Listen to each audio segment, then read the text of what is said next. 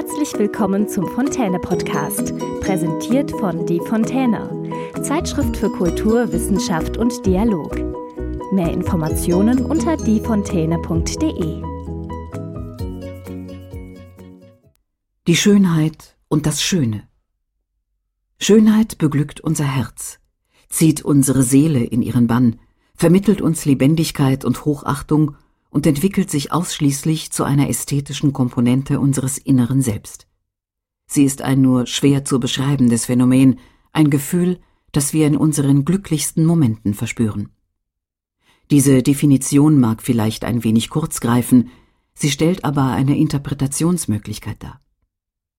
In der Vergangenheit wurde die Schönheit oft aus der Perspektive der Ästhetik betrachtet. In letzter Zeit jedoch rückt die Verbindung zwischen Schönheit, Schöpfung, Natur, Mensch und Metaphysischem verstärkt in den Vordergrund. Die Bedeutungen der Schönheit verlangen danach, völlig neu definiert zu werden, damit ihnen das gebührende Maß an Wertschätzung zuteil werden kann. Neudefinitionen hat es natürlich schon oft gegeben.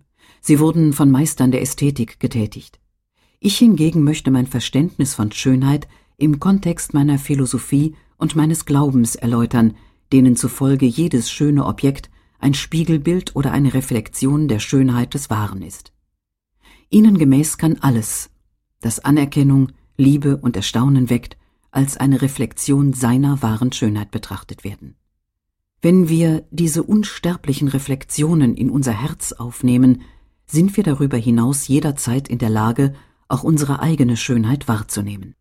Eine solche Perspektive ermöglicht uns, selbst scheinbar traurige Dinge wie Tod und Verfall als die Essenz der erstaunlichsten Harmonien wahrzunehmen und zu spüren, dass wir von unendlich großer Schönheit umgeben sind.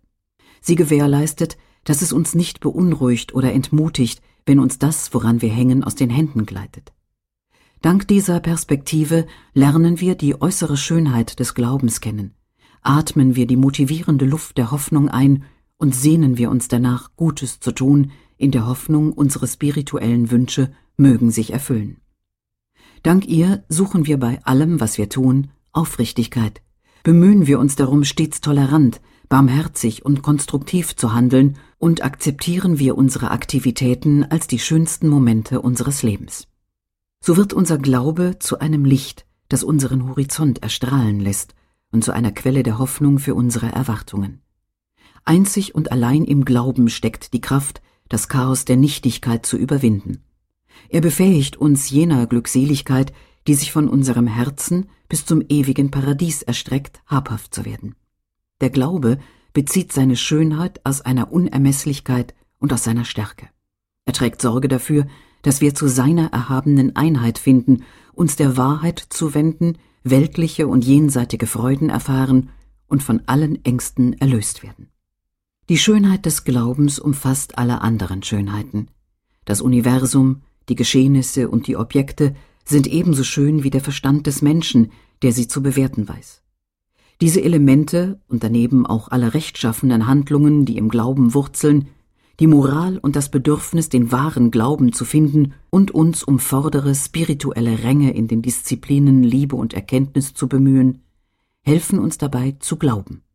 Auch die Akte der Anbetung, Unglücke, die uns treffen oder Sünden, denen wir nur schwer widerstehen können, Dinge also, die von außen betrachtet mühsam erscheinen mögen, drücken Schönheit aus, wenn wir nur die richtige Haltung ihnen gegenüber einnehmen. Die wahre Schönheit liegt bei ihm, dem Wahren. Er verkörpert Vollkommenheit, die ihm allein eigen ist. Die ganze Schöpfung ist sein Spiegel. Sie reflektiert seine Schönheit, soweit es ihr Potenzial erlaubt. Die Sterne besingen Nacht für Nacht die Schönheit des Lichts. Sie funkeln uns an und mit Hilfe ihrer unglaublichen Schönheit rufen sie ihn ins Gedächtnis. Das Mondlicht berührt die Herzen mit seiner Weichheit und Schönheit. Die Sonne spendet unterschiedslos allem und jedem ihre Gnade. Den ganzen Tag lang schickt sie uns ihr Licht und ihre Farben, und wenn sie schließlich untergeht, bietet sich uns ein weiterer wunderbarer Anblick.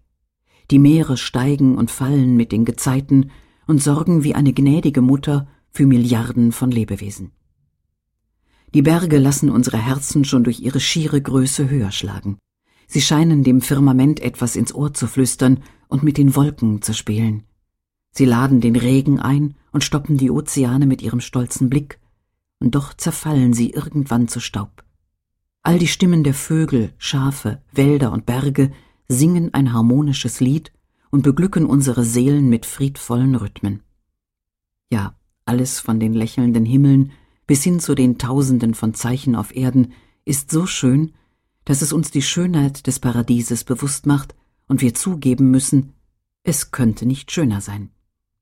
Inmitten all dieser Schönheit sind die Menschen offenbar die schönsten der Geschöpfe. Mit unserem äußeren Erscheinungsbild und unserer inneren Welt der Sinne, der Gedanken und des Glaubens sind wir so etwas wie Muster, Miniaturmodelle des Universums. Daraus folgt, dass die Menschen als Schlüssel zur Lösung des Rätsels der Schöpfung erschaffen wurden. Die Schönheit ist also ein Instrument, das uns dabei hilft, die wahre Bedeutung des Seins zu erfassen. Diese gewaltige Arena der Schönheit besteht gewissermaßen aus lauter Punkten, die alle auf den erhabenen Schöpfer verweisen.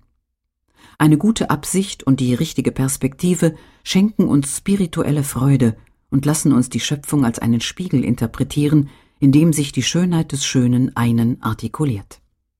Eigentlich sollte es gar nicht so schwierig sein, sich dieser Tatsachen bewusst zu werden. Manchmal bedarf es aber auch einer besonders schönen Stadt oder eines schönen Gebetshauses, die uns diese erhabene Freude empfinden lassen.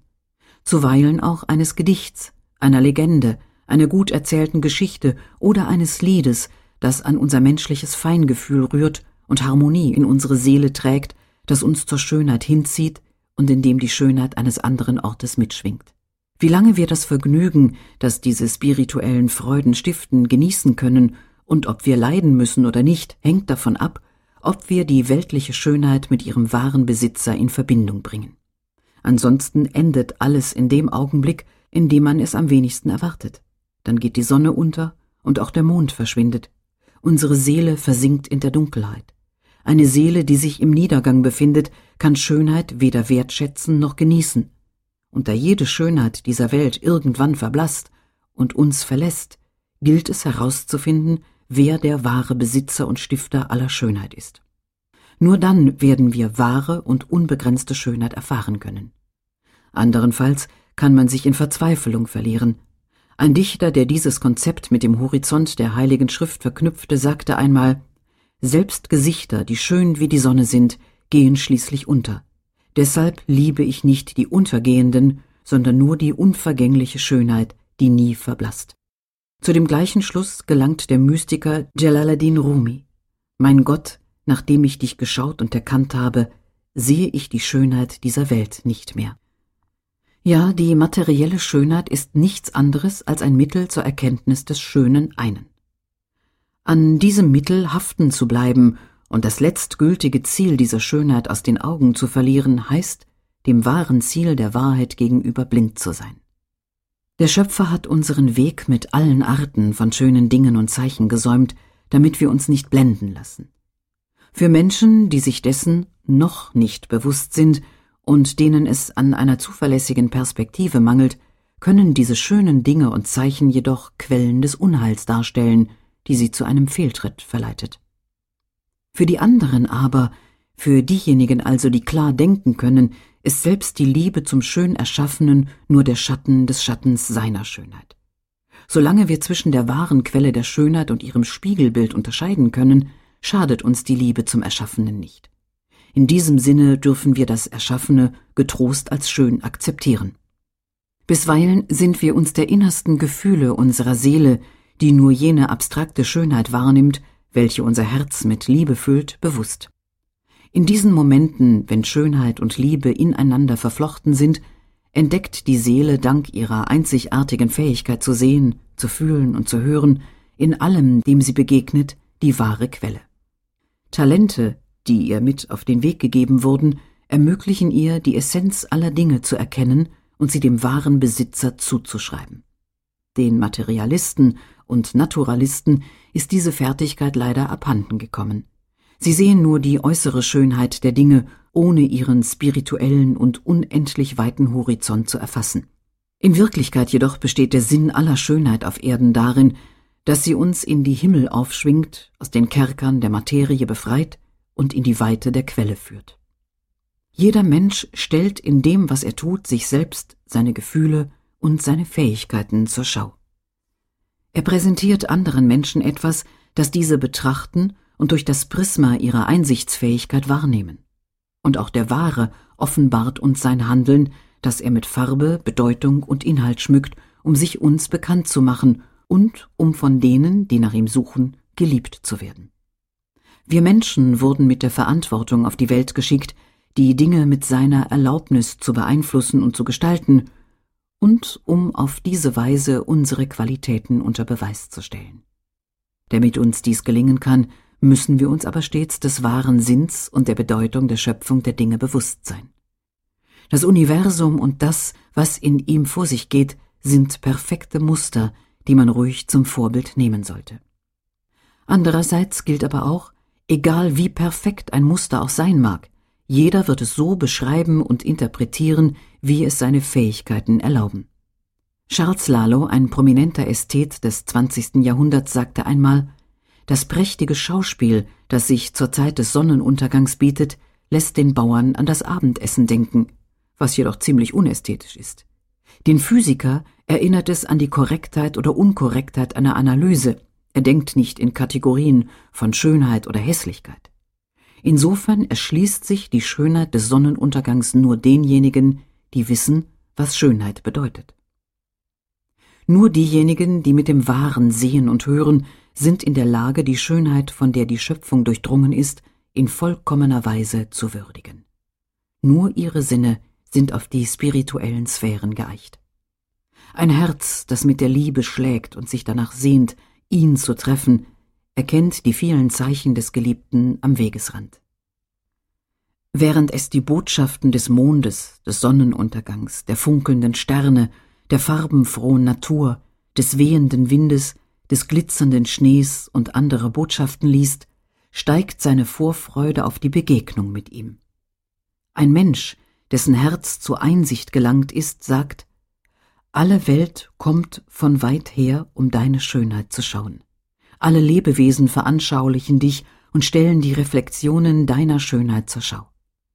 Sein Herz betrachtet die Natur und die Objekte und entdeckt in ihnen die spirituellen Sphären des Unsichtbaren. Es hat den Punkt der Liebe und der Verschmelzung erreicht. Hat Ihnen diese Episode gefallen? Dann abonnieren und bewerten Sie unseren Podcast. Mehr Informationen unter diefontäne.de.